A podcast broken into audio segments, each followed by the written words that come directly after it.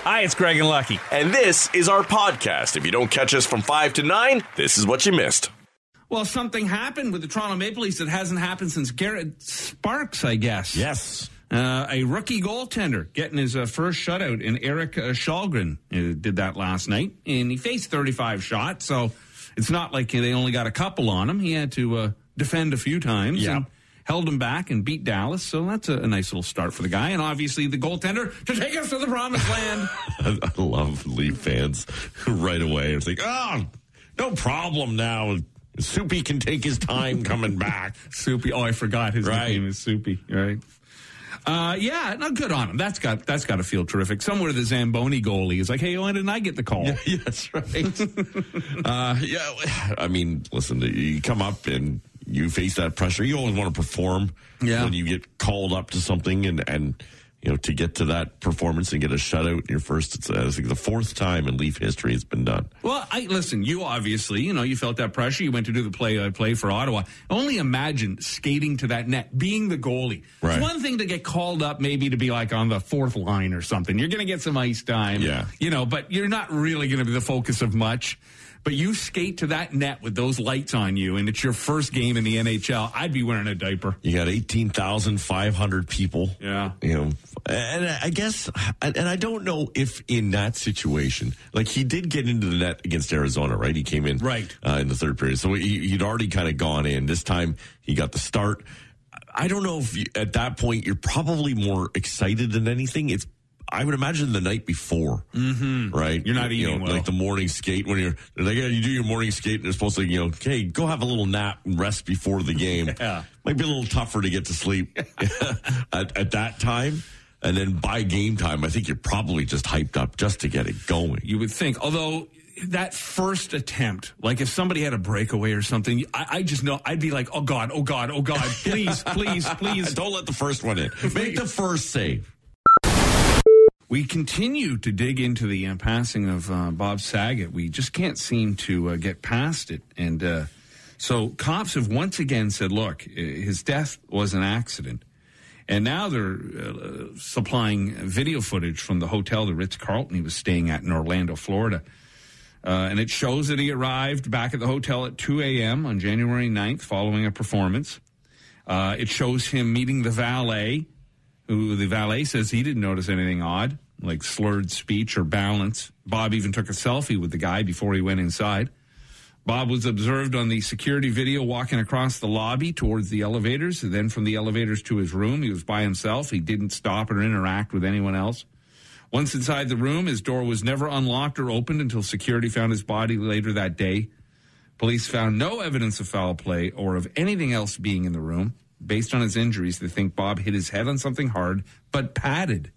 The two most likely culprits would have been the headboard or a carpeted floor. Wow. Maybe he just tripped and fell, or Yeah. as he got into bed, he just went back too hard and smacked his head on the headboard. That would be a really hard smack, you would think. but Right? Yeah. Who knows? Uh, Mike Tyson. It feels like this took longer than it should because Mike Tyson has been in the um, the weed growing business for a while now. He's been a part of that whole culture, and he's got edible gummies that he's selling now as well. But he's got some of them that are in an interesting shape, the shape of a bitten ear. of course, that's uh, based all on the uh, heavyweight championship fight where Tyson literally took a bite out of Holyfield's ear, You'd think Evander would want a little piece of that. or a bite. Uh, I guess he might be involved. Um, I guess a few years ago in an interview, Mike brought up the idea, and it made it sound like Evander was figured in on the deal. So Okay. maybe his way of apologizing. Sorry for that whole biting a piece of your ear off. Now people can eat your ear and get high. Um, we had the story yesterday that Rod Stewart was uh, out in the street with his buddies and his sons fixing potholes on the road into his house, not because he's a good citizen of the town he lives in, but rather because he couldn't drive his Ferrari along it. Right. Well, now I guess he's uh, he's uh, in some trouble. Local highway officials aren't impressed. They say, "Well, we appreciate Sir Rod's commitment because he is a sir, He's Right, yes, he been is. knighted. Uh, while we appreciate Sir Rod's commitment and community spirit, we discourage anyone from carrying out work on the roads themselves without proper traffic management and other specific safety measures. Residents are putting themselves and others at risk. Uh, okay. So it wasn't his driveway he was working on potholes. It's actual road. so, in response, Rod has written a song about it. Potholes, I'm filling them up. Potholes, they damage my hubs. Potholes out in front of my house and my Ferrari. I think that's going to be a big hit for Right, Rod. yeah. Uh, and another classic rocker, Keith Richards, he uh, spoke up about this whole selling of music catalogs. You Right. know, Dylan's done it and Springsteen. Hundreds of millions of dollars being thrown around. Yeah, they're all cashing in. Uh, but he says uh, him and Mick really haven't had that kind of discussion about it, not on any serious level. They don't. Uh, he doesn't believe they're going to be selling their uh, music catalog anytime soon. He says we might drag it out still a bit, put some more stuff on it. He says uh, I I think selling your catalog is a sign you're getting old. oh, you gotta love Keith. You gotta love Keith. He's just he's just the best. Um, At what point, too? I mean, I- I guess you want control of where your music is is used and not. Um, but at what point? Because th- these guys who are selling it off, it's not like they have no other income or they're strapped for cash necessarily. yeah. You know, th- this is, I- I guess, selling off your legacy. You know, already their kids, kids, kids are taken care of. Yeah. Yeah, and you would think Mick would see the likes of Dylan and Springsteen and pocketing all that cash. And Jager's always been the money man with the band. You think he'd say, "Okay, boys, it's time. You know, Right. we can keep touring and having fun with this, but it's it's time to cash out." Yeah.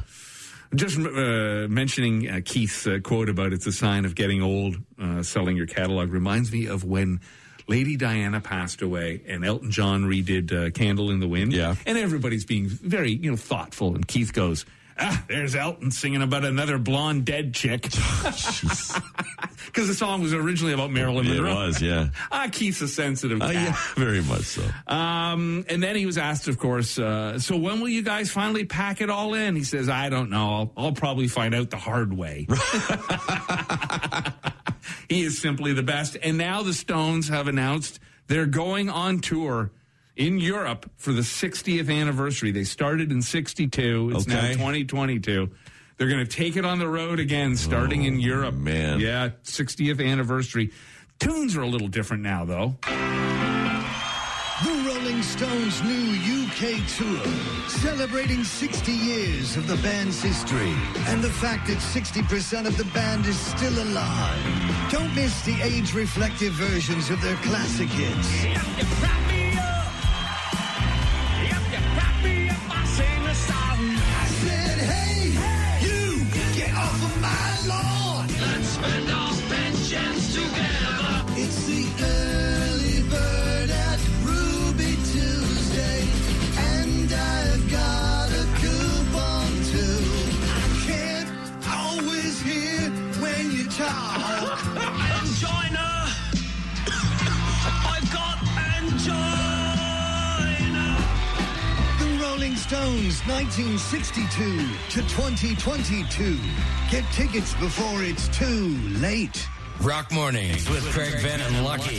94.9 The Rock.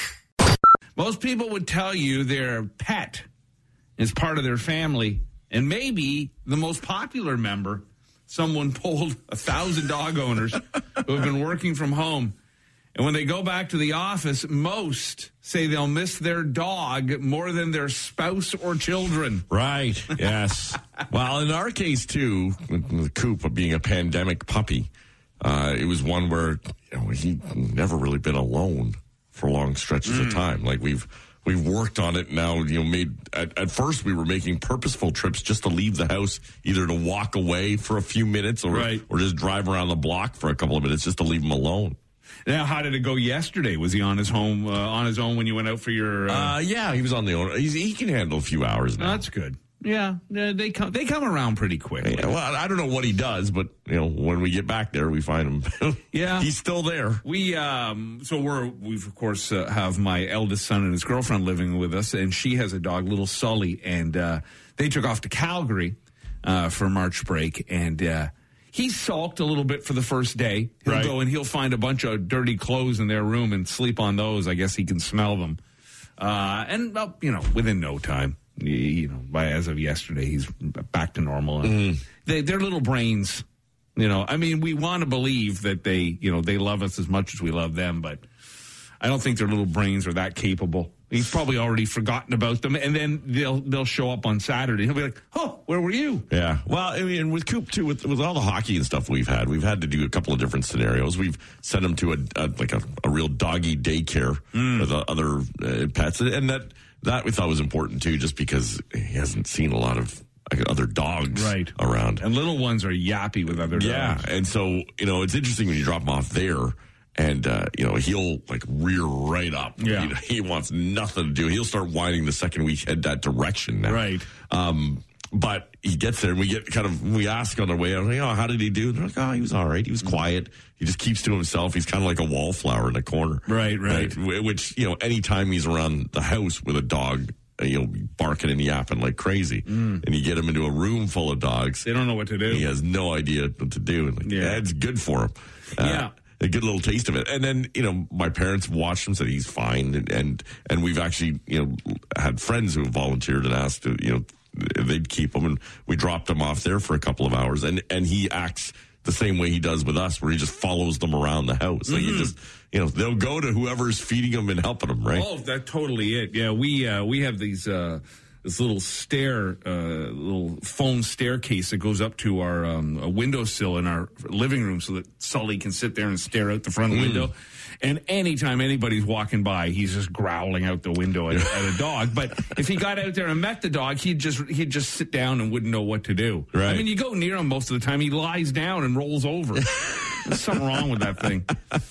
Um, Well, you do the same, so Oh, I do. He sees me do it all the time, but nobody's rubbing my belly.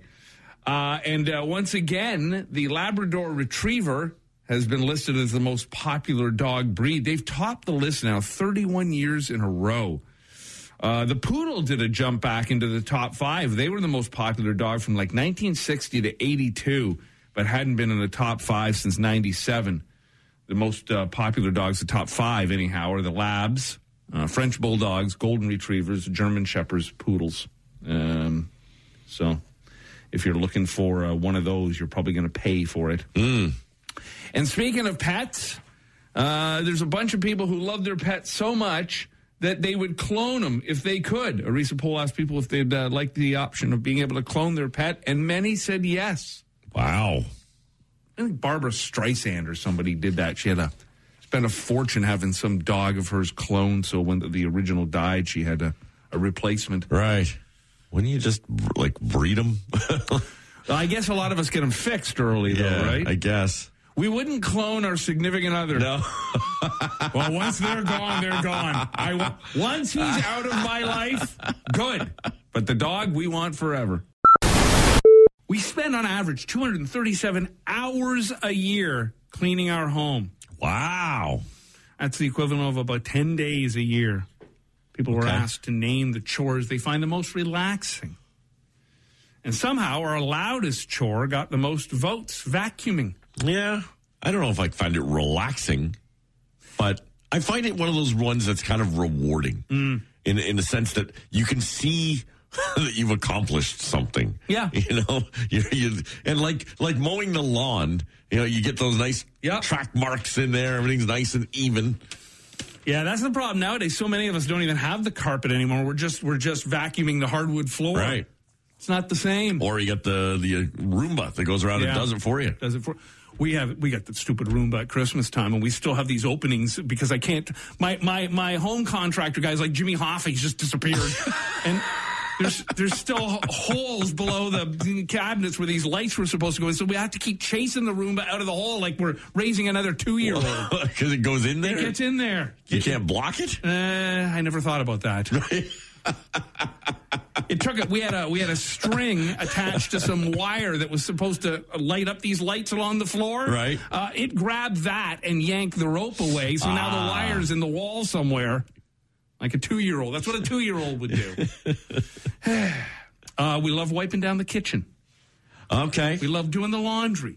I think those are the chores we say, ah, it's finished. There's a completion to it, right? I- well, I don't know about the laundry because it always feels It like never- there's yeah. another load to be done. But at the end of the night, once you've wa- washed the dishes and wiped the counter down, everything's put away, the lights are turned down in Right, the kitchen. Yes. Feels complete at Yeah, that point. yeah. Yeah. The problem with the laundry is that once you get it out, then you got to fold it. Right. Right. And folding it, you know, I don't mind if you get the leaf game on or something like that. I'll fold the laundry in front of it, but then you got to put it all away. I don't know any of what you speak. right. Because I oh, that's right. I've You never don't- done it. You don't know the laundry exists. I don't even know where the machine is.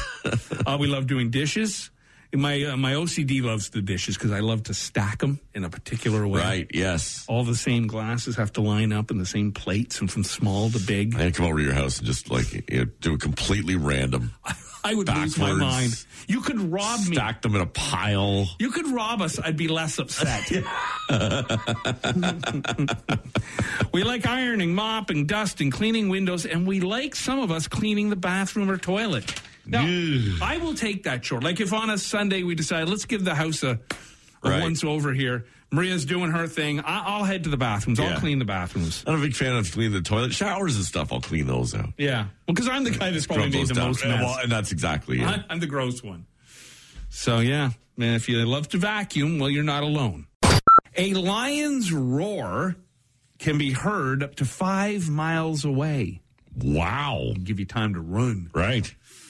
Um, about fifteen thousand books have been written about Abraham Lincoln. That sounds like a lot, but it's way fewer than JFK. He's been the subject of more than forty thousand books, and I think about the same on Trump now. Yeah, yeah, true. Everybody that ever bumped into him has written a book.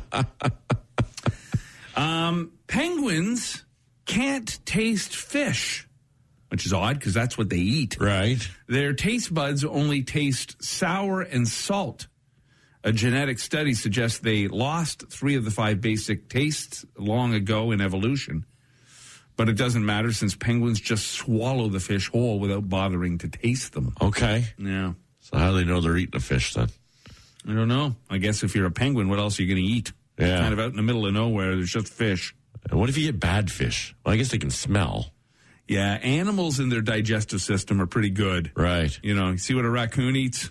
yeah, that's true. Animals can really digest stuff.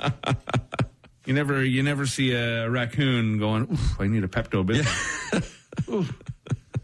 You hear them. Maybe that's what they're doing when they're Maybe. screaming out back. Yeah. The wife, the, the, the husband and wife raccoons, and the wife is like, I told you not to eat. Get out of the house. You stink. Stop. You've been eating garbage again. Stop with the trash.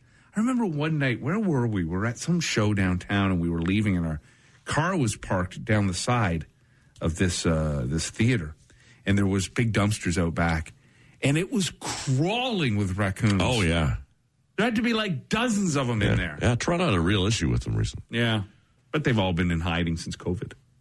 Um, while Brad Pitt was playing Achilles in Troy, he injured his Achilles tendon. Really? Yeah.